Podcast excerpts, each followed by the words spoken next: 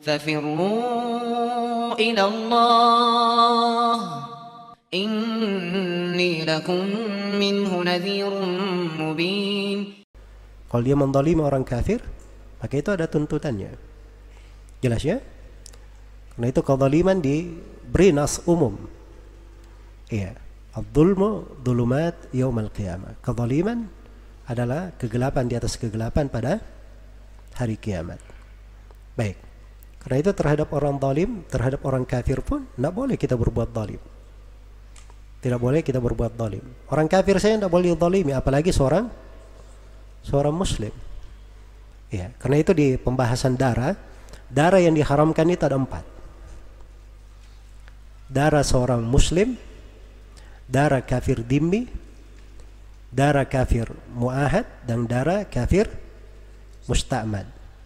Ini empat darah diharamkan di dalam syariat. Tiga jenis darah ini darahnya orang apa? Orang kafir karena terikat perjanjian dengan kita. Kalau dia di dalam negara ini sama-sama orang kafir dalam negara dilindungi oleh negara, penduduk negara, itu namanya kafir dimmi. Kalau dia turis datang dari luar, itu namanya kafir musta'min.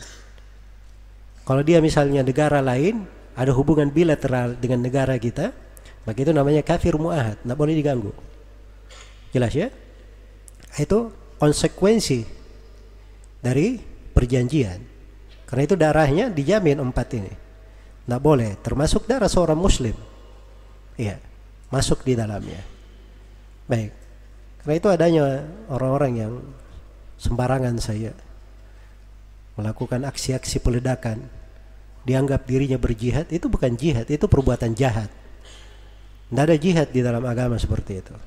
Jelas ya? Jihad itu adalah apa yang sesuai dengan syariat bukan sesuai dengan hawa nafsu.